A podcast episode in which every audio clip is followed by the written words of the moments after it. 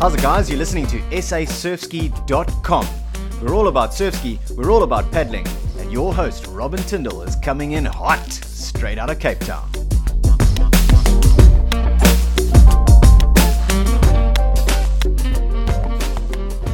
So, guys, welcome to SA Surfski podcast. Uh, the last one we did, we had world champ Hayley Nixon.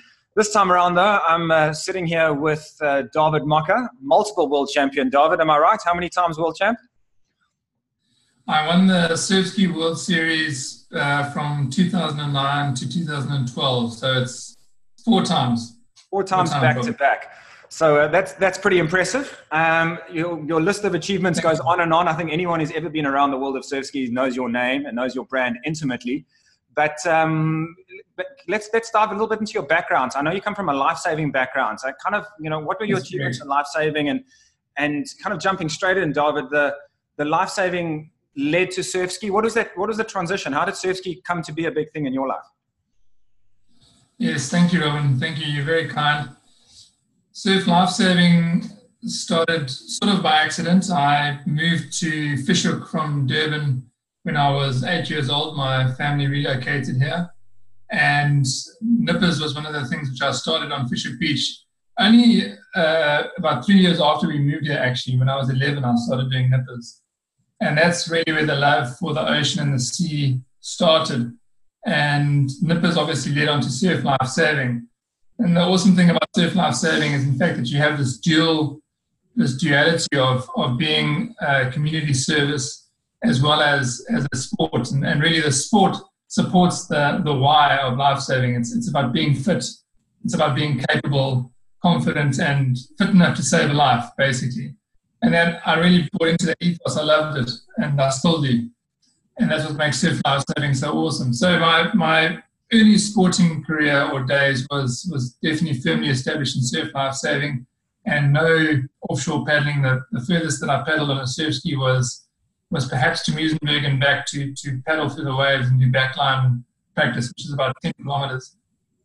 And it was only much later on, uh, when I was 24 or 25, that I started open ocean uh, surf ski racing.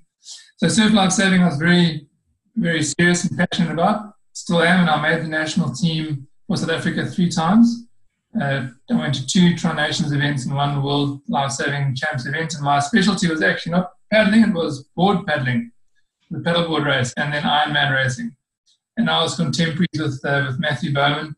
Many people know Matthew from surf ski paddling and we we were in a number of national teams together, and we competed against each other. And those really formative years in terms of knowing what the ocean is doing and, and building on your skill level. Uh, you know, it's a it's an awesome sport, and racing in and out through the surf. And you know, what makes it such an amazing sport is that you're not just competing against other guys; you're also competing against elements. So you have this this uh, this con- constant. You might be uh, the, the fittest athlete, but but you can catch you, you know you, someone catches away from the back and, and passes you, you get you get smoked on the on the bank when you're paddling out. So it's really is an awesome sport in that way. And then obviously all the events are very very unique. So I, I did that for for a long time, and then in 2001, sort of at the same time as as when I was at my best in surf life saving, I decided to do my first open water paddling race just as to see what it was like. You know, Billy Harker was down in Cape Town. He'd been running a series for a number of years. And I never really competed in those races at that stage of my life. I was also, uh, I just felt that, that I had to set Sundays aside, uh, you know, for, for, for church and, and the races were on Sundays. And that was just a stage of my life that I had to go through um, to to, to establish my, my, my faith, really. So uh, there was a number of years where I didn't race on Sundays. And then in 2001, I really felt like, okay, this is actually what I'm meant to do. This is what I'm, I'd, I'd, I'd like to give this a crack. So my first open ocean race was a, a race that a guy called Nigel Reynolds organized. It was called the King of the Harbour. And it was to mirror a King of the Harbour race in Sydney. And we raced from Hout Bay to Camps Bay. And it was just awesome. I just, uh, I had to borrow a ski and I remember I borrowed Anthony Pierce's ski, a guy down here in Cape Town, and he, he was really incensed because I took out, I took off all his stickers from the from the PG's London Challenge, and uh, and he has nailed me. And, I, and only now do I realize, hey, actually, guys' stickers on their boats, they're quite particular about their stickers, you know. But um, and that was my first race, and I came tenth in that in that race. And uh, but I just loved racing around the Sentinel and through the reefs, and it was it, was great. I was actually leading for a while next to Herman, but I fell in love with it there. And that's when I, and then I started doing Billy's races on Sundays, and it I started winning one or two of them, and realized, hang on a second, I, I, I think I can do this. I reckon I could I could give this a crack. Um, and in 2002 is when I decided to uh, follow my passion, which was then paddling, and I quit my daytime job, which was in a software company, and I started the surf ski school in 2002 in order to to paddle full time and, and race full time. So that led on to 2004 when I did my first international uh, surf ski race. So in 2002, 2003, I was still doing surf life saving. And then in 2004 was the first time that I traveled independently of a team or of, you know, national colors, just on my own, an international race. And that was the King of the Harbour race in Auckland, in New Zealand. And, and I won that race. It was naalskraap. Ek het hom baie dit was baie naby. I just just won it uh, against Tim Jacobs. Tim Jacobs was, uh, many people know who Tim Jacobs is, and he at that stage was uh, Australia's foremost ocean paddler, also in the Olympic team for sprints. And, uh, and for me to have won that race was awesome. And yeah, so that basically is where the, where the journey started in 2004 uh, in terms of racing. But the surf ski school started in two, 2002. And that, that King of the Harbour race in New Zealand, that really also was for me you know, I basically looked at at the prize money that was on offer. It was first, second, third, and then I looked at the cheapest plane ticket that I could find. And that was on, on Emirates. Emirates had just started out then, and, and they had this flight which basically took you halfway around the world Cape Town, Joburg, Joburg, Dubai, Dubai, Singapore, Singapore, Brisbane, Brisbane, Auckland. You know, so after I got got to uh, Auckland for you know after like years of traveling, um, uh, I realized the cheapest ticket, if I come in the top three, I'm going to make a profit. And that kind of set the tone for the next, what, 14 years um, of going and traveling to races. So that's where it started. Actually, there's a question I've been dying to ask, not particularly of yourself, Dawid, but of peddlers of your caliber. So just a slight kind of sideways step here. Uh, you're talking about, you know, financing and figuring out if you could, you know, make a money or just break even so in, in terms of traveling and prize money and so forth. So, you know, you're not, we'll chat a bit later about your current kind of paddling approach and goals right now. But it wasn't too long ago that you were a traveling professional for the most part. It seems to be for, for us on the outside making your money out of, out of uh, being a pro paddler. So the current crop, you're still talking to these guys, you know what's going on. How do these guys finance and these girls, you know, finance traveling the world like they do? Because these guys are traveling everywhere. The prize money is certainly growing, but it's still not significant. It's not golf. How do these guys balance that? How do, how do they how do they make a living? Are yeah. they making a living? Yeah. So the the for me to answer that question, you know, it, I just need to be blunt. It's mercenary, and uh, basically you put up the prize money, the guys are going to be there because it is quite mercenary, and and uh, you know, but at the same time, I've, I have a firm belief that the higher the caliber of, of athlete at your event, the higher the caliber of your event, you know, period.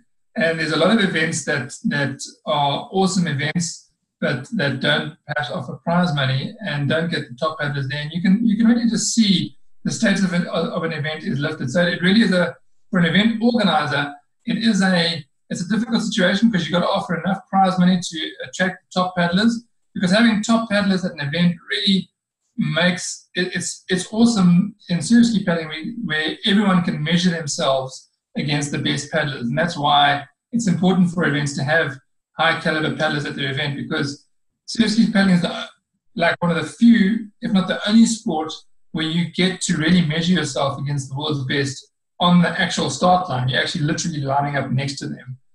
Uh, and it's also one of those sports where there's a, like a really big family feeling amongst paddlers.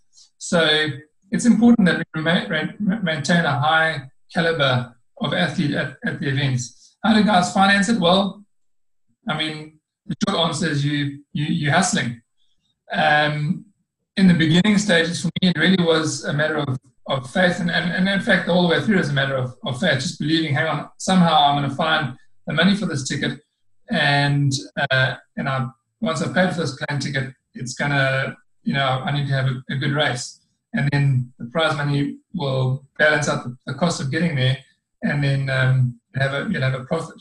That being said, it's it's a lot easier for South Africans to do that because all the prize money is in American dollars or in Australian dollars or New Zealand dollars. So when you or euros, so when you do the conversion, it's quite good when you bring the money home. But for guys that are in Australia or in America, it's a different story. You know, for them, uh, it really is a, a, a, a labor of love. It's, it's, something that they're really passionate about. And I think that is kind of where you start, is that you, you, you're passionate about it. And because you're passionate about it, you pursue it. And, and it, it actually, at the end of the day, it isn't really about the money.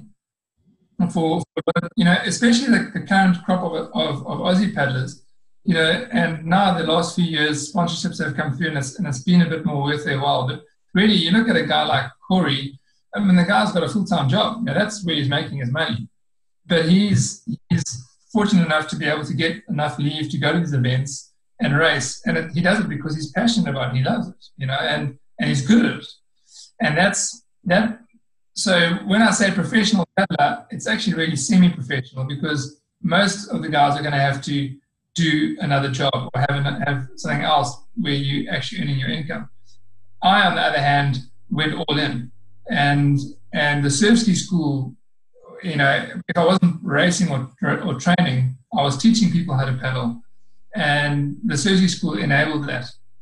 Uh, but fortunately, uh, there are people that back the, the paddlers, so the, the big paddling brands, and these are the equipment manufacturers. So guys like my sponsor for for years, Fenn, and then you know my brother's sponsored by Epic, the Rice Brothers are sponsored. I think uh, sure on on their details, but but uh, fortunately, uh, Fenn Keith saw value in, in, in me doing his events and, and, um, and promoting his, his brand. And he paid for a lot of a lot of the airplane tickets. So for me, if you can cover the cost of traveling there, then from there it's that, that's by far the biggest expense is the plane tickets to get to to get to an event. Then of course the next expense is accommodation. But if you if you know people there, you can stay at someone's house uh, or you can you can club together with a few guys, get an Airbnb and bring the cost down. Then it starts to become doable. So the, the biggest cost to, to get over is the is the air, air, airplane ticket. Now it seems like there's a lot of races where the actual prize money is going to cover the cost of an airplane ticket plus some, which is a great place to be. And and I can and it's already started happening. You can see that these races have become a lot more competitive because prize money is going a lot further down and because you know if you do well, then then there's quite a healthy profit margin there. So that's the, the, the answer to that one. Does it does that, does that make sense? Absolutely. You know, just a little insight into what it is, and I think that the message I'm getting there is, you know, when we see these guys, when we see Sean Rice kind of all over the place, Jasper, and uh, you know, it's it might look, I wouldn't say glamorous, but it certainly looks like they're living the life traveling. But what I'm hearing is, as you say, these guys are hustling, you know, sharing rooms, and it's, uh, and it's it's, yeah. it's, a phrase of yours which you, you shared with me ages ago, and I think you share everywhere. That's that's really stuck with me, and I think it's as you say, passion precedes purpose. Uh, yes. and, um, I think in a lot of cases that's exactly that. I know that's also one of the tenements of the the Mocke um, um, um product uh, paddling products yes. as well, and certainly something that's close to to your heart. But I want to kind of use that as a springboard into one of the talking points I wanted to cover with, and that's your opinion on, on the state of surf ski paddling. And I want to talk about it within South Africa, but for now, I want to talk about globally. Do you see professional surf ski yes. paddling uh, growing? I, I, it, it's certainly growing as a sport. We can, we can see that, maybe not in South Africa, but we can see it globally. There's more and more boats being sold and more and more people getting involved with it on different levels. But do you see the professional side of it ever kind of getting out of this, this hustling factor where guys can actually make a, a decent living? We start becoming on the level of some of the pro mountain bikers um, I mean, yes. Uh, golfers, yeah. you know, where, where does it go? Do we have that? Do you think that potential yeah. lies within our sport? The, I, I do think so. It really is up to, it, it, it's, a, it's a simple equation of volume as far as I'm concerned. uh, the more volumes of people that there are paddling surf skis, the the more support there is for the for the, the sport itself. And I know that we, in terms of the type of sport we are, we, we, we can easily compare ourselves to mountain biking. It's a it's a it's a classic mix of of fitness, adrenaline, and uh, and and racing. So or adventure. So adventure, fitness, and adrenaline. It's like sort of, of this this lethal mix of a sport. And very few sports that can offer you that, where you get to compete. It's very adventurous. It's uh, ranks high on the adventure scale, and uh, you know it's it's uh, you, you, have to be fit. You know, you compete, adventure, and uh, third one. I can't remember. Um, but racing, yeah, and um, but even mountain biking. I mean, cycling is massive. You know, it's, it's there's millions of people that do it, and and that really is the scale that that you need to get to. Paddling where you have two paddles and you sit in a kayak and you and you move forward is just about there. Uh, and you know, this is one of the reasons that the Surfski School is so close to modern. And anyone that really teaches people how to paddle, for me, I think that the way that we're going to grow the sport is by getting completely new people into the sport. So we, what we don't want to do is convert current paddlers uh, to Surfski paddling. What we want to do is we want to get someone off the street uh, who sees it happening. And you know, when you're literally telling them this is a paddle, that is the top of the paddle, that is the bottom of the paddle, this is a surf ski, it's like a kayak, it's in the kayaking family, that's the front, that's the back, you steer with pedals. That level, if we can really focus on growing the sport at the at the base level, uh, then you're going to start bringing those volumes. And it's everyone that listens to this podcast, I, I, I presume, and we all know that surf is there are two facets to it. One is that it's completely limitless in terms of water paddling sport. There's no body of water, whether it's ocean, river, lake, lots of wind, no wind, lots of surf, no surf. There's no body of water that you can't paddle a surf ski. Any other kayak, there are limits to. Now, you're not going to take a a K1 on a downwind, all right? But you can take a surf ski down a K1 course. You're not going to take a whitewater boat uh, in a flat lake. I mean, you can, but you're not going to because it's not what it's made for. It's just it's slow and it's going to be horrible.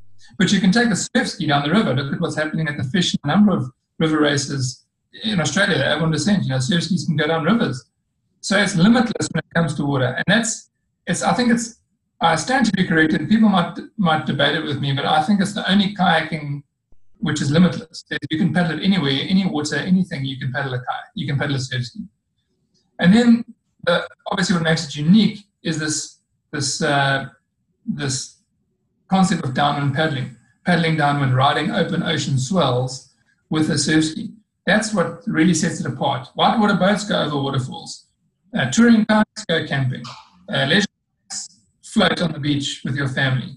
Um, surf skis go downwind. So while you can paddle the surf ski in any water, any conditions, uh, ultimately, at some point, a swell is going to pick up the back of your ski, and you're going to be you're going to get the sensation of riding a swell, and you're going to think to yourself, "Whoa, what's going on? Whoa, what's the speed that I'm getting? Oh, this is amazing! I want I want more of that." That's what sets it apart uh, in the world of kayaks. So, really, and and uh, a number of people call it the future of kayaking. And and I think that if you can grow those volumes at the bottom, where you're teaching new people fresh off the street, this is a surf ski, this is a paddle, uh, and more people take it up from that point of view, then and we I mean we're talking here about professional athletes. At that point, it really is about how much money is getting put into the sport by the brands.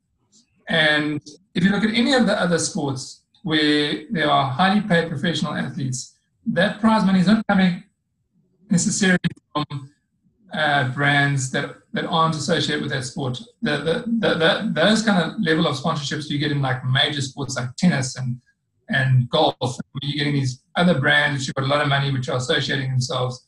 But in things like mountain biking or surfing, those sports are supported by the brands that come from that sport. So, so those, those and you know, I'm talking to myself here. as as a brand, Mocke as a brand, and all the other surf ski core brands, we have a responsibility to put money back into the sport. So the more that that we as brands can support events and grow that profile and support our athletes, uh, the higher that sort of professional athlete uh, era will come. And it seems to be happening right now. So, so what, I, I'm saying is that I'm saying is that that, that brands, uh, the actual surf ski brands, uh, and I'm not just talking about the manufacturers of actual boats, but also uh, apparel.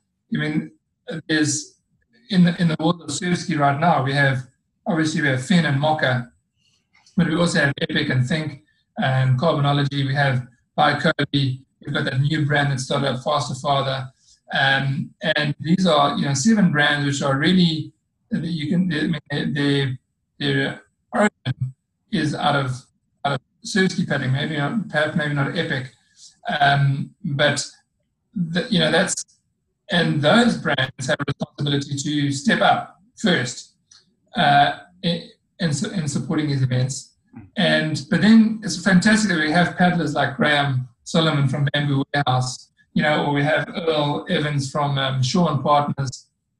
Uh, these are paddlers, um, Paddy Maloney, uh, and and it's it, I really can't thank these guys enough for, for what they do.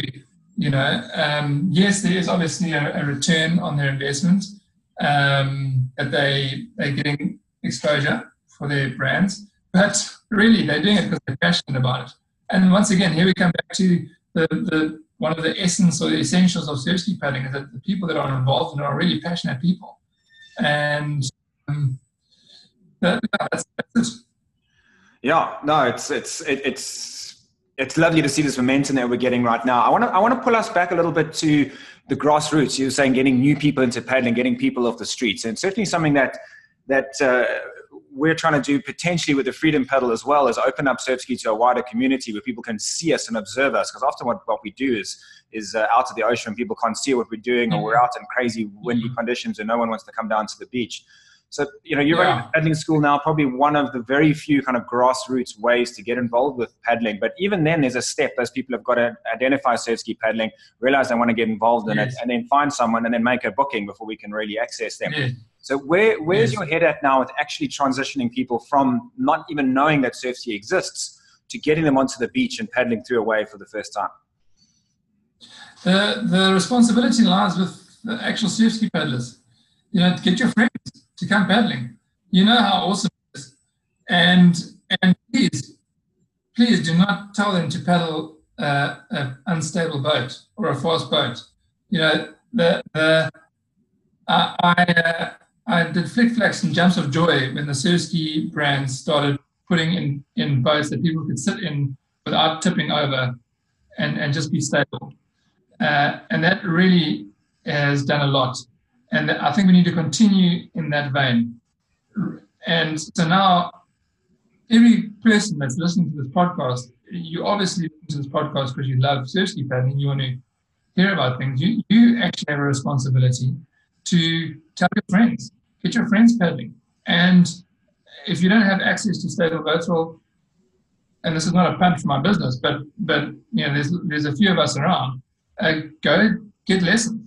That someone can learn how to paddle in the first one or two or three sessions, and literally one wave is all it takes to get someone hooked into the sport. Uh, and then once they can catch one or two waves, you know, putting them in the in the back of a double and going for a downwind paddle, sort of in 15 to 18 knots of downwind, is the next. And, uh, and that's it. That's that's how we'll grow the sport. So that's kind of where my head is at. I really feel that um, there seems to be a lot of coaching happening around the world, and it's awesome that, that that some of the top paddlers are able to transfer their skills and really coach current paddlers how to be better paddlers. But we actually need to be focusing on getting people off, getting completely people off the off the street and into boats. And um, and that's you know I, I, I, would like to see that happening. You know, surf ski schools popping up all over the show. You know, I've, I've I have helped a few guys uh, to start schools, and you know, truth be told, if you've got a little business where you're selling skis, that is one of the best ways for you to generate a market is to just to teach people how to pedal because once they know how to pedal, they're going to have to buy a boat. So, I mean, that's what Surfski, that's what the Surfski School has been doing for, you know, just on what's it now, 12, 14, 14 years, 2012 to 2018 is how many years is that? That's six yeah. years, 2012, yeah. yeah. yeah. I mean, sorry, 2002 to, uh, yeah. 16 years. Uh, yeah. Is that how long have you been doing it? Man. so yeah, that's, uh, that's, that's what, that's, that's what we do. Well, for those for those listening, for those paddlers out there who are listening, let's just put it just put it bluntly. Um, and I'm more than happy you're going to punch uh, punt the, the paddling school there, um, Dawid. If guys are listening right now and they've got friends, how do they get them paddling today? They can take them themselves, but they want to put them through a structure like you've got. What do they do right now? Well, I guess, well, if you're in Cape Town, uh, you can come to our Surfski school. So you can go to surfskischool.co.za, go to the website and book a lesson or two, and we operate out of Fish Hoek. I know that there's another uh, uh, Richard Kohler, I think, does lessons, beginner lessons. There's a we, we have a surfing school in Port Elizabeth uh, that runs from the paddling shop. Uh, we used to have a surfing school up in up in Durban uh, that Barry used to run. I don't know if that's running anymore, but but I do know that there's another school there. Um, I, I forget the name. The, the, I think Jackie Boyd's uh, paddling academy. Yeah, and and you can go for free shop, and that's South Africa. So if you want to learn how to paddle, uh, I'm not too sure if there's anyone offering lessons up in northern KZN uh, or in East London, sort of these centres. But but certainly certainly if you come up to Cape Town, and I have quite a few people that have come to Cape Town on holiday to learn how to paddle. Uh, so that's an option too. Come for a few days. Uh, it literally it takes perhaps three or four sessions to, to, to get it right. You're also not going to be the world's best paddler in three or four sessions, but you're going to know all the basics. You're going to be safe, and your paddling career would have started from there. Um, yeah, I think I think internationally as well. We can't speak to it too much, but I, what I have picked up is paddlers are very very friendly. So you know, if anyone anyone out there wants to get into paddling, you know, literally just go down to your local club, be that a surf lifesaving club or whatever body of water. Yes. There's probably a club around there doing some form of, of kayaking, and uh, you know, you start yes. asking questions, they'll point you in the in, in the in the right direction for sure. But Dawid, let's circle back. You know, we, we started this podcast by talking about where you've come from and your in your in your life saving and paddling career. I'm interested to know where you are right now because you're still paddling, you're still winning mm-hmm. races. I'm seeing it.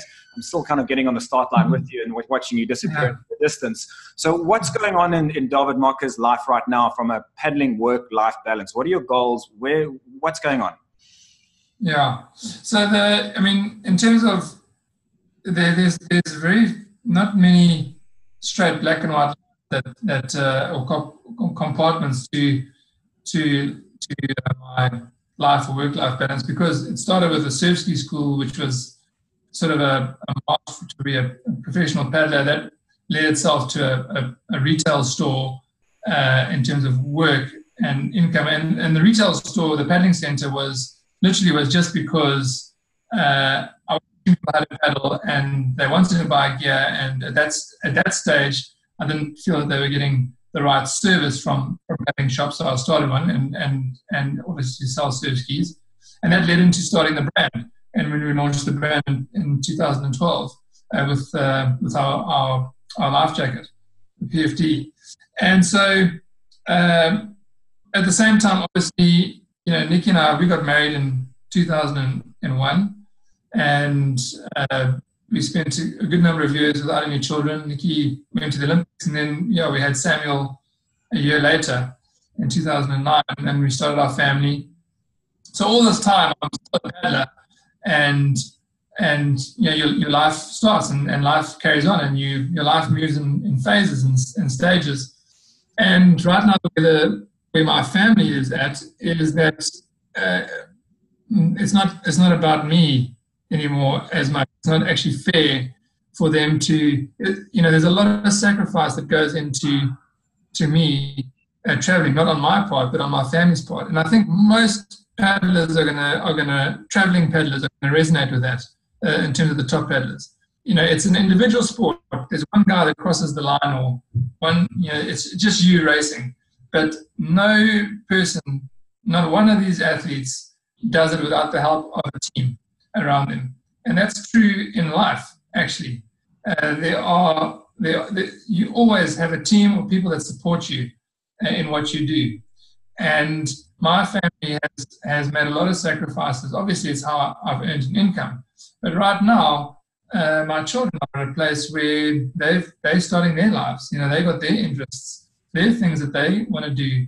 And it's unfair of me to ask them to sacrifice that, uh, their dreams, their passions, uh, to, to allow me to, to pedal. You know, every time I'm away, it's harder on Nikki. She can't get to certain sports events or certain things for the kids. Uh, it puts a lot of pressure on, on everyone. So, and it's, a, it's, it's been happening for a number of years, obviously, as the kids get older. It's just that in this year, uh, I realized, you know, when I came back from one of the trips, I, I just realized, hang on, this is not sustainable anymore. Another question is, you know, you know, you can you can carry on doing that, uh, but then there's going to be a sacrifice in terms of relationships, or you know, your kids are going to say, and, and you'll only see the effect of that many years later in your relationship with your kids or how things turn out for them. So, and I, and I don't want to be that guy that that that where my, my, kids' memories me are, are, I'm always on a trip or I'm always getting ready to go to a trip or I've just come back from a trip. Um, so from now on, where where I'm going is, you know, I'm still wholly su- supporting the all the events around the world, and uh, in terms of, you know, I, I, want to see them happen. But as much as possible, I'm going to try and bring my family with me if we're going to do these events. Um, or I'm going to try and get other people to go to them. You know, so like Ian, Ian Black, who works for me, uh, this year has been an amazing year for him. Look, his kids are the same age, but maybe a little bit different for, for Ian. It's, it's, it's part of part of work for him as well. Um, but yeah, so uh, like I was saying, for me personally, it's going to slow down quite a bit now. There's going to be one or two events that I pick a year that I'll go to, and you know they have to be they be more than a, more than a week away. Uh, it's got to be one week uh, maximum away, or perhaps over a weekend to go and do these races and support these races. Because I want to still, you know, obviously it's what I love to do. I'm, I'm, i want to be involved, and you can't just remove yourself completely. And it's important for the brand uh, that we be there and we stay involved and, and stay in touch with all the events. So either expect me to be there in and out uh, like a rock star. or expect the entire Mocke clan to be there for weeks on end. And um, yeah, we'll try and get the whole family to travel to, to these races. What does your um, what does your training regime look like now? Because obviously being a pro athlete now, and, and you're still really quick. I want to kind of dig into the to the to the man behind the pedal. It's going to be quite a long answer, but basically, um, and this is going to be very valuable for any young paddlers listening, or if you're a father of a, a young paddler, then maybe you want to fast forward into this section uh, when it comes to training. And uh, I've had a few paddlers, young, younger paddlers, who, who, who uh, you can see there's a bit of frustration in their eyes or in them when, when I beat them uh, because they know that they haven't seen me training on the water. They've been pulling two sessions a day, and uh, and I arrive at a sea dog race or at some event and, and then win or beat them. And there's a bit of frustration there. And what what paddlers must realize is that training is not it's it, it's not a it's not a, a, few week endeavor. It's also not a few month endeavor.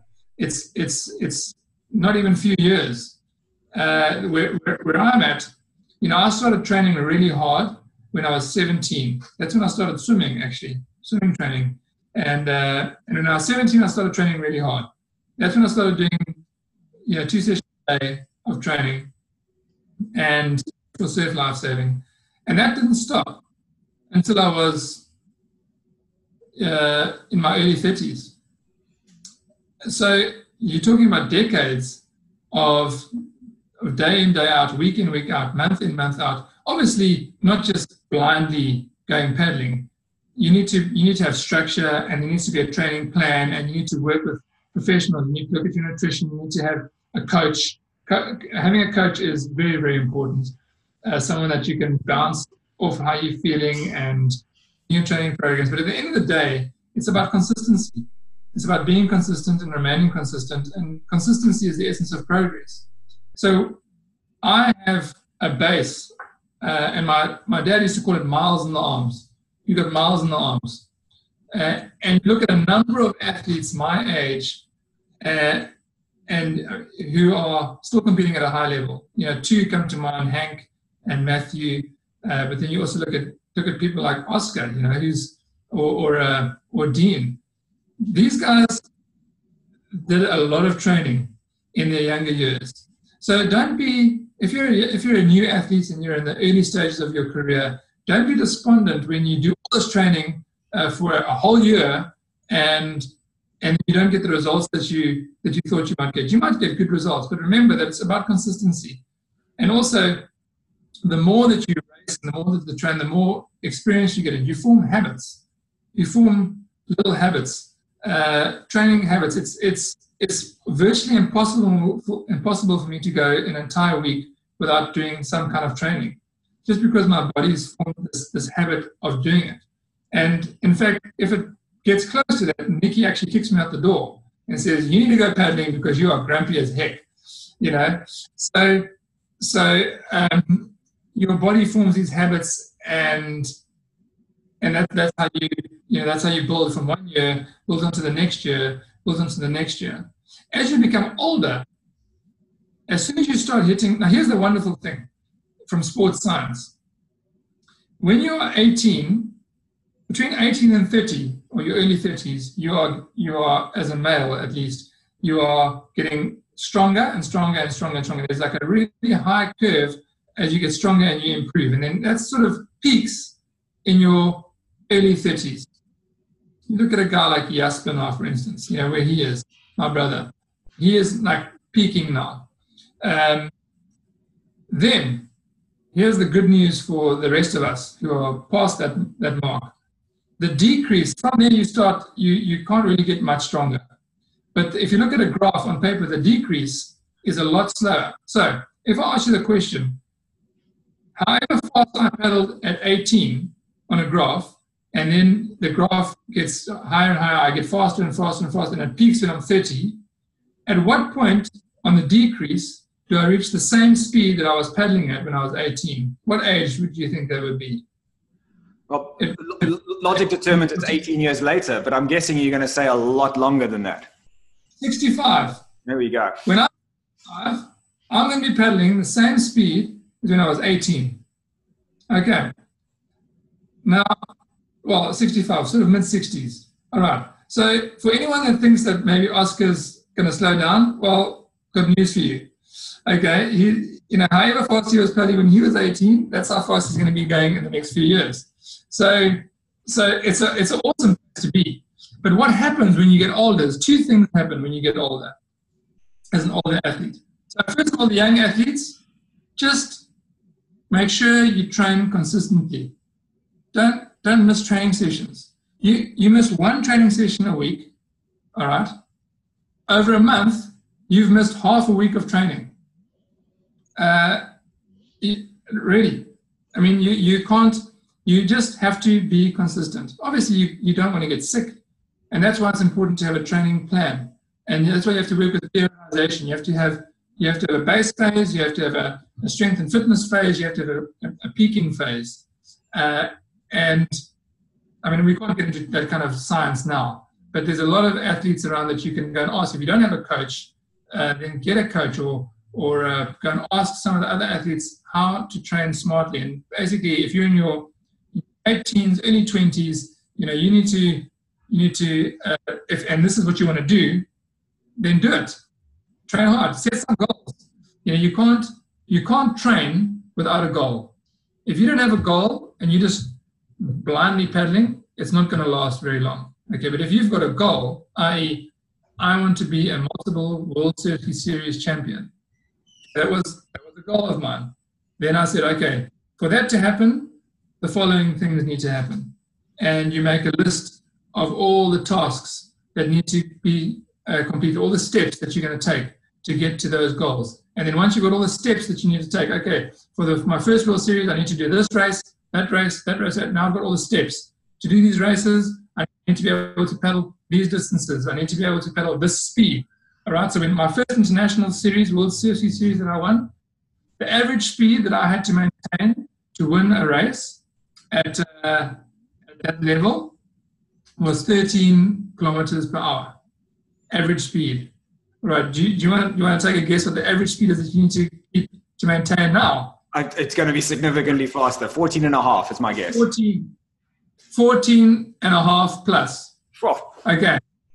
If you want to if you want to win a 20k race at the level now, 20, 2018, look just and do me a favor, go and look at the average average speeds of, of races, and it's, it's actually better when the conditions are light. But you'll you'll find that it'll never be less than 14 and a half, round about there, is the average speed on a flat day. Um, obviously, when it's downwind, the, the average speed goes sky goes skyrocketing. But on a flat day, when my first World Series, my average speeds on flat days was around 13 k's an hour. Now that speed is 14 and a half. That's just progression. I mean, that's just how things progress. That's uh, things get more competitive. Guys are training harder, smarter. Anyway, the point is, when you're younger, train hard. When you're older, two things happen your motivation level drops because, firstly, you have other cares. So I've got a business, I've got a family, I've got other things. It's hard. It's it's hard to stay motivated to go training when you've been doing it for decades, early in the morning, and you've been been training. And then the other thing which changes is that you your ability to recover is is changes. So now all of a sudden you can't recover as easily. So you have to train smarter. You know, you can't do those two sessions a day because your body takes longer to recover. Also, if you get injured, injury takes longer to recover recover from. So if you do something stupid like go for a trail run on a technical trail and um, you know twist your ankle, that's you out for a lot longer than when you were younger. So your training has to change when you get older to be um, less frequent and more intense, basically. Uh, with, with and, I, and I don't have to do as many distance pedals. Yeah, this is where this is where I I uh, am so envious of a guy like Hank who's who's got those all those Berg River marathons behind his name from when he was younger. You know, he's got so much distance on his arms. When it comes to an ultra distance or long distance race, you know, those, he's got those miles banked that are going to be there forever. For me to get that kind of bank is uh, is going to be near impossible, you know. And that's why it's important when you're younger, just put those sessions away, boy. Put those sessions away. If you're curious about racing, uh, you won't be sorry.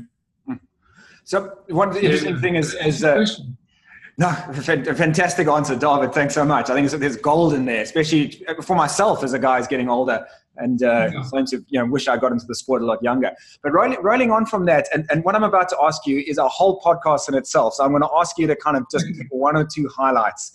And uh, okay. what I'm coming at is, as we get older, we have to get smarter. You know, in any sport, we play more with our brains than we do with our brawn.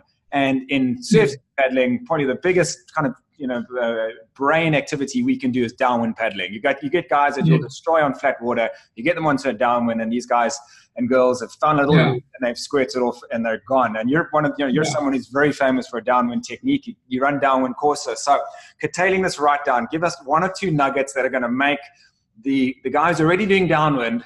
What's he doing wrong? How can he just go that little bit quicker? Yeah. All right. Well, for starters, you can join a downwind camp. We run the downwind camps. There you go. Aaron Fisher. Those you'll definitely improve. Downwind paddling. There's three things that I can mention here. If you're a novice downwind paddler, there's three things which you need to be able to do to go downwind paddling. First is you need to have explosive fitness. You need to have explosive fitness. You can't be one of those guys that takes, you need to be able to explode out of the blocks. You need to have that explosive fitness. You need to be able to change your uh, your intensity in a heartbeat. So you need to be able to go really hard, really really slow, really hard, really slow, really hard, really slow, and your your body learns how to do that. Okay. Uh, downwind paddling is not this endless chug, chug, chug, chug, chug. There's intense moments and then less intense moments, intense moments, less intense moments. Then the second thing you need to be able to do is you have to be able to vary your cadence. If you can only take a, only take like 40 strokes a minute, uh, you have to have a higher cadence. You need to be able to vary your cadence because when you are going for a swell or paddling for a run, you have to increase your stroke rate. You have to increase your stroke rate, or you have to have like really good technique where you're getting maximum power out of your out of your stroke. But when you and I'm talking about real novice paddling, basically most people struggle to take more than 40 strokes a minute, counting on one side. So if you count both sides, then that's 80 strokes a minute. Generally, I'm going to say it's if you're starting paddling or you're in the beginning of your downwind paddling career, your stroke rate is going to be around 35 to 40 strokes a minute. Um, whereas if you, you need to up that cadence, you need to be able to do 60 strokes in a minute. That is the level of cadence you need to be able to go and paddling. So if you practice your explosive fitness and you practice your cadence without ever going on a and paddle, even on flat water, you'll already have taken two steps in being better down and paddling. But then the third thing that you have to be able to do, which is bottom line, if you can't do this, you will never go downwind, is you have to be able to catch a wave on a surf ski.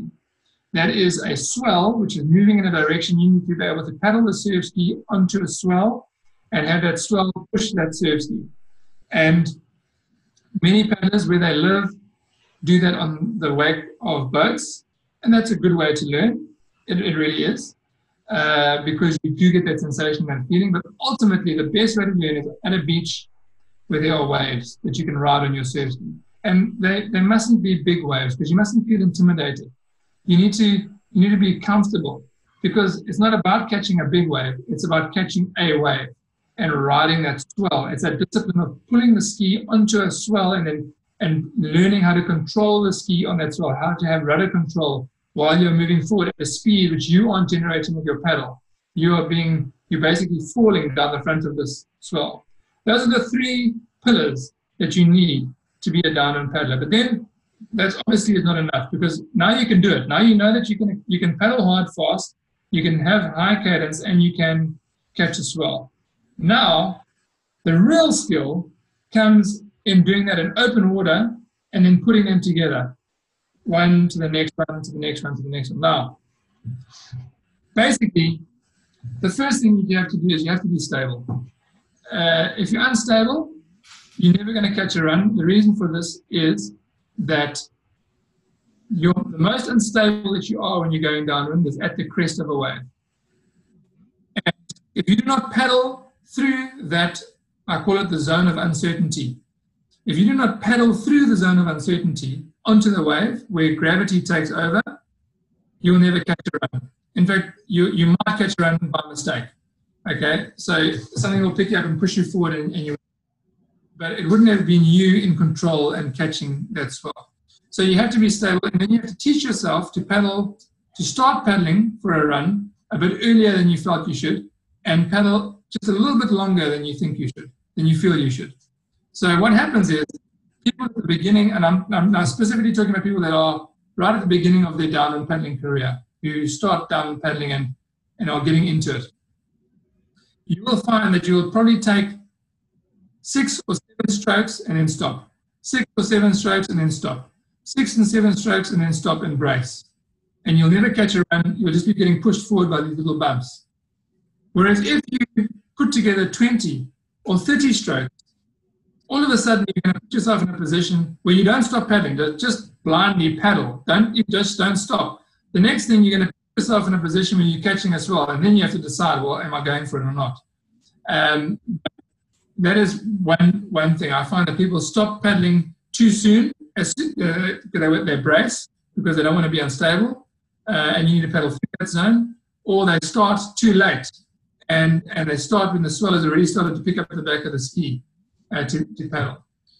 Um, and the final tip that I can give you is that you need to be strategic in your down in, in catching runs. So it is a common uh, a common principle in sports psychology that unless you have given yourself positive reinforcing uh, mantras to follow during a race or during an event, you will always default to the things that you shouldn't do. for instance, uh, I'll be paddling along and I'll say, don't go to the left, don't go to the left. I mean, I think golf is probably the best place here. You know, sports psychology is really strong in golf. You know, you're about to take a swing, uh, you're going to tee off, and in your mind you're thinking, don't pull it to the left, don't pull it to the left, don't pull it to the left. What happens? It pulls to the left because that's what you're thinking about all the time. Whereas if you have positive reinforcing messages like keep your head down, don't look, don't look, look at the ball, keep your eye on the ball, keep your head down. Um, those are is what's going to happen. So in downwind paddling, what I do is I've, I've created five rules, the five undeniable rules of downwind paddling. And uh, these rules give you something strategic to, to, to do.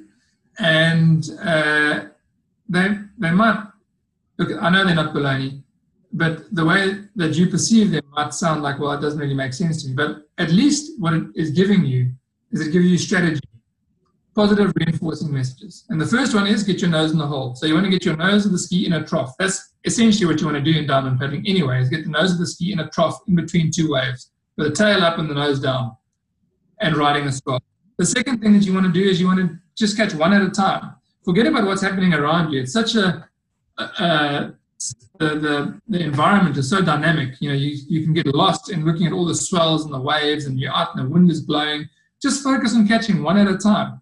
But as soon as you put that one, that, that, that one, immediately start focusing on catching the next one. So keep up the run rate is the third rule.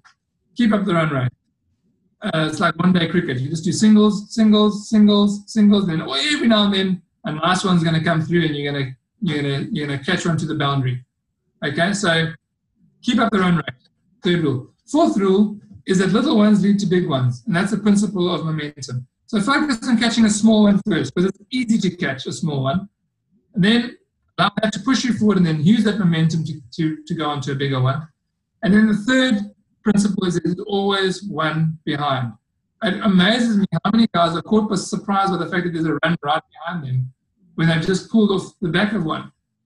So I'm telling you right now, you, wherever you are paddling in the world, I don't even have to see where you are paddling in the world. If if you have fallen off back of the run, there's one right behind it. There's always one behind, so get ready to go for it. In fact, I've often experimented with not even looking for a run. Just as I've come off the back of a run, I just start paddling hard. And within two strokes, all of a sudden I can see, okay, I need to go left or right, there's a run there.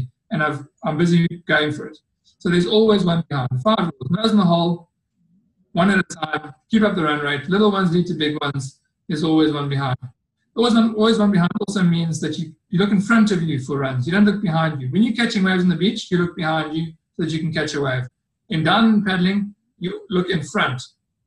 That's where you live. You look in front. You don't look behind for runs. You look in front. You're looking for the troughs. And yeah, then from there it gets a bit more technical. You know where to find them, uh, the direction of the wind, the swells, you know, you always want to be paddling towards a landmark. You don't just paddle downwind blindly. You don't just catch runs and hope that you get to the finish point. You have to be paddling towards a landmark. And for that to happen, you have to divide the front in front of you into little quadrants, and you spend a little time in each of those quadrants. And um, you know, here I have to give a shout out to to Oscar. Uh, know, when I started my ski paddling career uh, and I was serious about it, I moved up to Durban uh, for a few months, Nikki and I, in 2003, 2004, 2005. And, you know, I basically latched onto Oscar like a limpet. Um, and, uh, and, you know, really try to learn a lot from, from him. And, and uh, he's the one that taught me this, uh, this thing about quadrants. Uh, working in quadrants, depending on where the wind's coming from and your, your landmark, and looking for swells in those in those little quadrants. So is Dawid's uh, little tips for, for downwind paddling. I think that's gold. I mean, I've, I've, I mean, I've been doing this for a while now, and downwind's my passion. And I've just, I've just tripled my, my downwind knowledge in, in the last ten minutes, David. Thank you so much. I want to. I'm watching the time going on here, and it's fascinating talking to you. There's a whole bunch of topics I want to cover, and I don't think we're going to have time for it. But one of the ones I wanted to jump into is, um, is, uh, and, and, definitely if, if, if you're if you're if you're open to, it, we're going to have you back and do this again. But downwind technique and downwind paddling invariably involves strong winds, involves conditions that any sane person would think would be dangerous. So there's a safety component there. And I, I want to just get your opinion on, on the role of safety, safety equipment. And I'd like you to bring in kind of, you know, the Mocke products that you've got, because I know a lot of the products you've, you've produced, produced with that in mind. I know your, your, your PFD, for example, is, is, is well rated and so forth. But, you know, there's a, within within surf ski paddling, there's the surf lifesaving crew who go back to you know wearing the skull cap and a speedo, and that's all we need. And of course, there's right through to to the, the other extreme. And um, yeah, so it's, it's, a, it's a difficult place to, to navigate. And you kind of come from that surf life saving background. So I'm keen to see what you have to say about that. Yeah. Look, it's not, I, I, my view, it's not actually very difficult. It's, it's, uh, it's actually quite simple. Uh, I'm glad that you touched on the surf lifesaving background, and that really is the first, that is where we need to start. The, the, the roots of surf ski paddling is in surf lifesaving, and you, you're talking about athletes and paddlers here who made a career out of learning how to handle themselves in the ocean. So when it comes to guys that have got a surf lifesaving background, you'll find that there's one uh, one element which which they all have, all these surf lifesaving paddlers have, um, which is which carries through, and that is situational awareness, being aware of of of what the, the ocean, what the sea is doing. And the other thing is that they can all swim. All right. So you have this confidence of I, I I'm confident in the ocean, and I know that if you know, if worst comes to worst, I can swim back to the beach. That being said, the majority of surf lifesaving happens in very moderate climates where there's beaches where lots of people go to the beach. So, uh, so the water is generally warm. So where surf lifesaving is strong is where people would normally go to the beach to swim, uh, so they needed surf lifesavers to rescue them when they got into trouble. So surf lifesavers had to be fit, had to know the ocean, had to be able to swim. But there, now surf ski paddling is cropping up in areas around the world where people don't go to the beach. You know, it's too flipping cold, and the beach is horrible, and you don't swim. But this, the conditions for open ocean surf ski paddling they are perfect. So now it's sort of entering into a zone where a lot of paddlers don't share that skill of situational awareness and being aware of situations. So the first thing that I tell people is that when it comes to paddling, seriously paddling, and this is actually in our, in our Ocean ABC booklet that we, or our Ocean ABC, the course that we designed. And the first thing that I tell people is, you know, basically there's, you have to be aware of your situation. There's three things you want to be aware of your craft, your conditions, your companions. And when it comes to being aware of the conditions, there's two things that affect your paddling. That's it. It's the wind and the waves. So what is the wind doing? How strong is it? And which direction is it blowing, for starters? And number two, what are the waves doing? And where are the waves breaking? And I tell people at company, you need to be super paranoid about the waves. Make it a paranoia because not that you're scared about it, but you're like always thinking, is there a wave? Where's there a wave? And what's the wind doing? Is it going offshore? Is it going onshore? That's kind of the question you're asking yourself and answering yourself because you need to be the person ultimately to decide when you go when you go paddling. So that's the sort of life-saving uh, section. Is that that's where the roots of the sport are. But now the sport's grown, a lot of uptake of people that are learning how to paddle, and we really need to, um, uh, you know, now, now, it's, now it becomes safety. So guys are going to go offshore, and we know that perhaps they cannot swim uh, one kilometer easily. In fact, I would venture a guess to say that 95% of paddlers now if you had to take them to a pool and say swim eight lengths, that's only 200 meters non-stop, I reckon most people won't be able to do that. Um, and that needs to tell you something. So the first thing that it tells you is that uh, you shouldn't get yourself in a situation where you need to be swimming more than 200 meters um, unless you have assistance, unless you have help to swim the 200 meters, i.e. buoyancy. Uh, but the first thing that wants to happen is you don't want to get into that situation at all. So safety really comes down to, first of all, being proficient in your boat. So being stable. You have to be stable in your ski. Uh, you have to be stable. If you're not stable, then you're unsafe. So you have to have a stable boat. So whatever conditions you go out in, make sure that you are stable and you're comfortable in that in that boat. Don't don't tell yourself the lie that you're going to buy a, a less stable boat and then learn how to be stable in that boat. It's not going to happen. You know, it might happen for a select few people. Generally speaking, uh, start with a stable boat, get really good at paddling in downwind conditions in your stable boat, and then decide to go up to a less stable or a faster boat.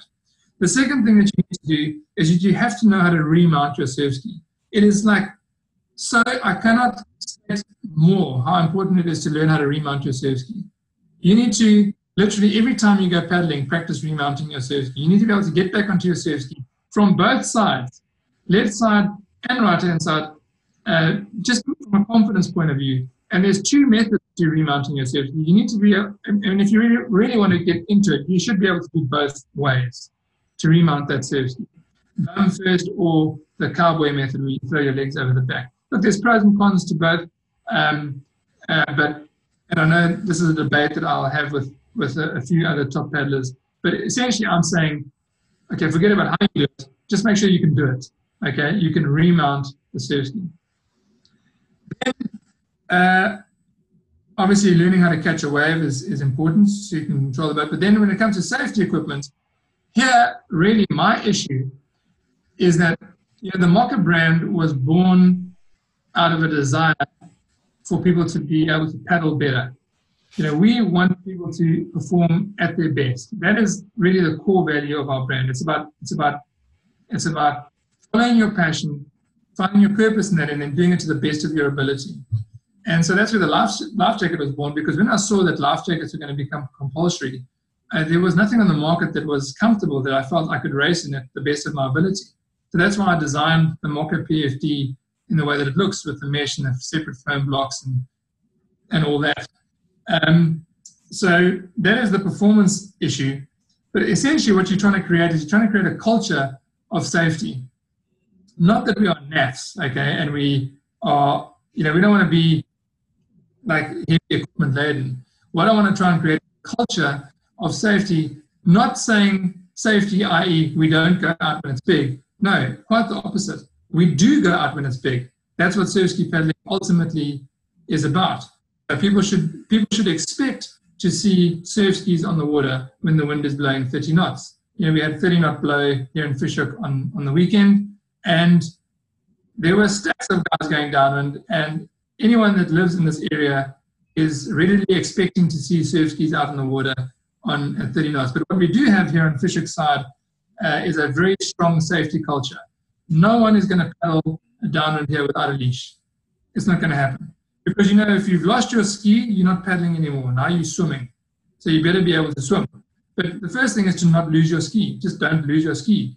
So for that, you want to train yourself to grab your ski if you fall off. That's where surf life saving comes in. You know, and surf life saving, if you lost your ski, you lost the race. Bottom line. So guys, you'll find that the surf lifesavers, they won't rely on a leash, even though they might have a leash. But they'll, if they fall off, they think they're going to fall off, they're going to grab the ski. First thing. The leash is a backup plan, but it's, it's a, a very good backup plan. Have a leash. Then, um, because leashes fail, and because you don't know how you're going to end up in the water, whether you faint or have a heart attack or something happens, um, it's not going to be possible for you to keep yourself afloat without having a, a buoyancy aid. And I'm going to touch on a sore point here, but but but in my opinion, inflatable buoyancy aids aren't the answer when it comes to surf ski. Not not because they don't work or not because they don't um, meet the meet the required standard, but uh, because for that 0.1 percent of population of paddlers that are going to have an epileptic fit uh, on the the water and faint and fall into the water, I don't want to be the person that created a culture where it was okay not to have a buoyancy aid on. You know, and it, I, I, want the culture to be that you you can you can remount your surf ski, you're going to be leashed to your surf ski, and you're going to have a life jacket on when you paddle downwind. And then on top of that, you're going to have some form of communication, some form of someone knowing if you're in trouble. Either you're going to send out an SOS beacon on your phone, or you're going to have someone waiting for you at the end who knows that after an hour you're not in, that this is a problem. Um, some form of, of, of backup where, you know, some form of communication. And this is a cultural thing. It's not, it's not a checkbox. You know, we last thing we want to do is create a checkbox system. Like check all the boxes. Okay, I've got my life jacket, I've got my leash, I've got my phone. I'm going paddling. Um, it really needs to be a cultural thing, and for that to happen, you really actually need to think of the situation that you're putting yourself into, and then run through the scenarios, the possible scenarios. So I put together a, a coaching manual for the ICF, which I think is available for download on their website and, and in that coaching manual, the research that I did, um, one of the things I researched was what are the, the number one causes of surf ski emergencies uh, in the world. So around the world, what are the number one causes of emergencies of surf skis? So you want to take a few swings at that one? In my pers- in, in my, my personal experience, guys not been able to get back on the boat. All right, spot on. The number one cause of surf ski emergencies is not being able to remount, okay? Followed very closely by losing your surf ski. Okay, so if you've negated those two, you, you can remount your ski either because you are very good at remount and or you've got a very stable boat, so you're not going to fall off in the first place.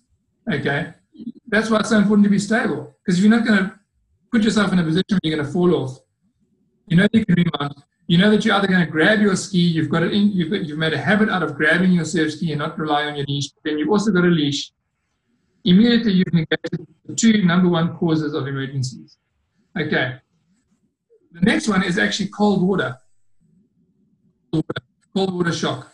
So being falling in cold water and not being able to then function or remount, or you spend a lot of time in, in, in cold water you know, once you once you've either lost your surf ski or you can't remount it anymore, apart from that happening because you had a heart attack or because something happened, um, once you've passed that point, you know, that's it's about 10 to 15 minutes. Now things start to escalate very, very quickly uh, in terms of an emergency. Now, there's maybe two or three or four emergencies a year that I that come across my desk. You know, where people have either sadly lost their lives or where I hear of a, a situation. And um, and these situations, when I look at them, there's two, two or three of them that happened with all the safety gear present.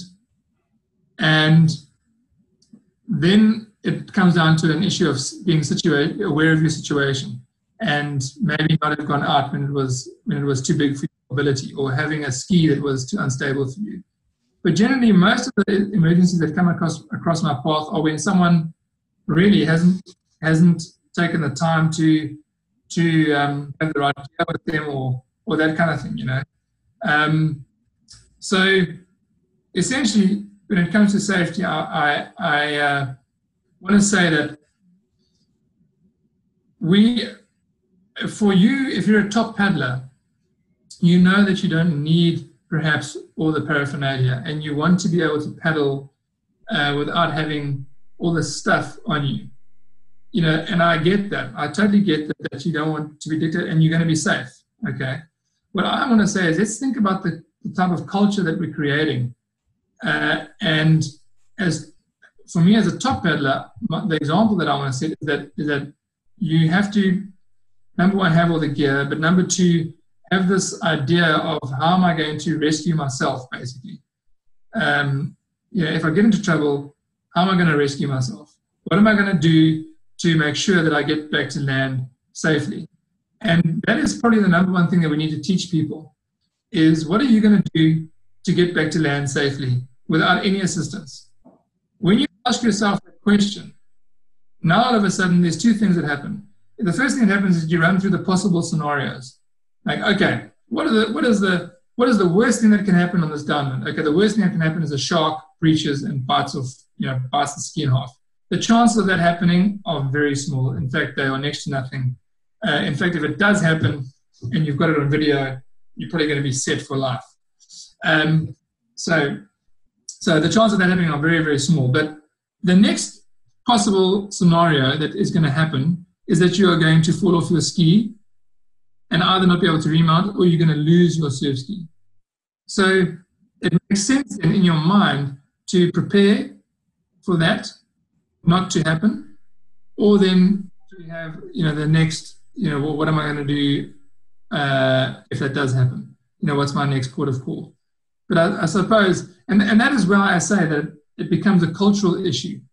Um, we don't want to, the last thing we want to do is stop surf skis from going out in, when, the, when, when there's high winds blowing. But obviously, when it's 35 knots plus, that is not for everyone. You know, you, you, you have to know, show wisdom, know when to show restraint, and know when the ability, when it's, when it's beyond your ability. Uh, but it, it, it is, it needs to be okay and I'm talking about not just South Africa, but in other countries where there's not a lot of paddlers around, and you have these maritime authorities which are which think we're crazy, we're just in kayaks, and there's like some lunatic going out in like rough water. No, you know, no one stops kite surfers to go kite surfing when it's 20 knots because that's what they expect them to do. And people should be expecting surf skis to go out when the wind is 30 knots. You know, I want to be able to go to um, New York, and when the wind is blowing 30 knots, I want to be able to go paddling without the Coast Guard having a freak out that there's someone on a kayak paddling in 35 knots of wind. You know, it, it should be okay. They should be expecting that. But the way that the, the, the way that that becomes okay is when we as a movement, we as athletes have shown to be responsible when it comes to getting on the water. So here in, as a microcosm, here in Fish we have successfully done that. We have successfully created a scenario where the local authorities know that the paddlers are going to be on the water when it's 35 knot plus, not just not just one or two paddlers, a lot of paddlers. Okay, we've earned their trust, we've earned people's trust, we've earned our own trust that when someone leaves the slipway at Miller's Point or leaves the beach at Buffalo or goes to Cape Point, they're going to have a phone they're going to be leashed to their boat. They're going to have a life jacket, and they, they're going to know how to remount. And and there's a unspoken rule uh, amongst paddlers that that is those are the those are the, the, necessary requirements. And because we've done that, because those have become a, because that have become a cultural thing when you do millage here, we are able to really push the boundaries. And this is a principle that follows in life. It's a, this is a life lesson that boundaries are what actually creates freedom, really. You know, when you have set the boundaries, set the rules, you do not play a rugby game without rules. The, and the rules are what allow a game to happen. So when you've set, when you've created rules, and they're not rules, I mean, the rules for yourself. When you've created rules for yourself, now you've given yourself a framework within which to create. Okay, so a bit of a philosophical end there. I mean, another nice way to put it is music.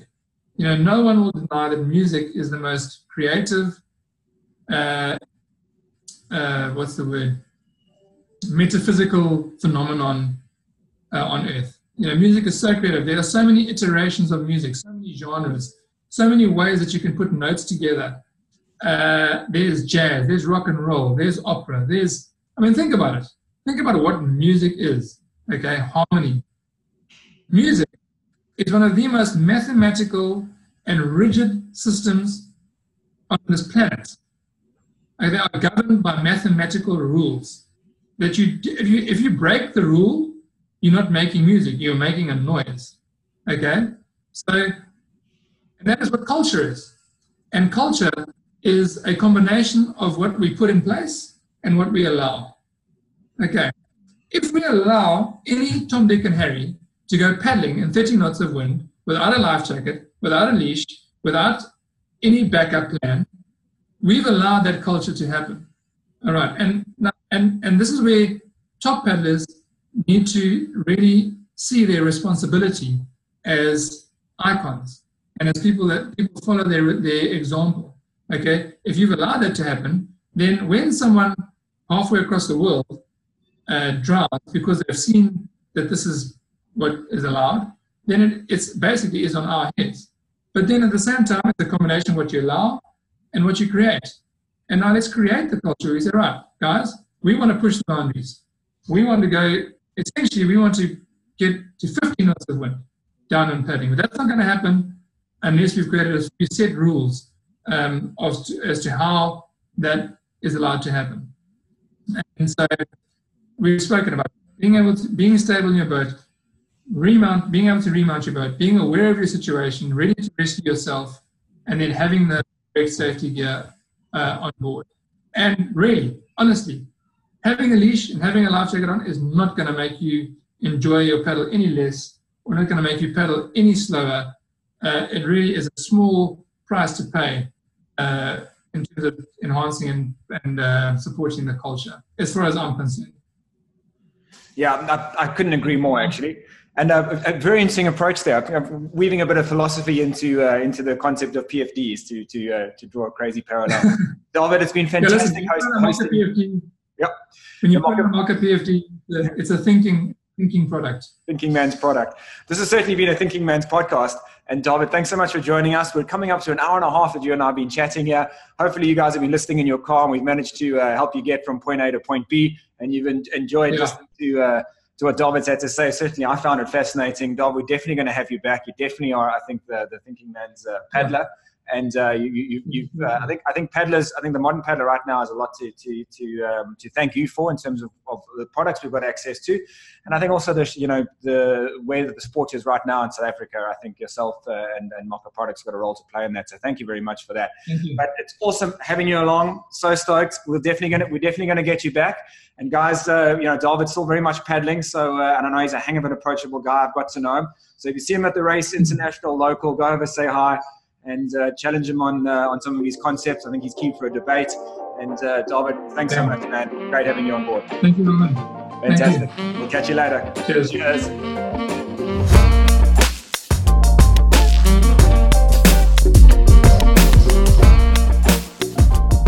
That's it, guys. That's a wrap. I hope you enjoyed it as much as we did. Tune in next time for all things paddling with sasurfski.com.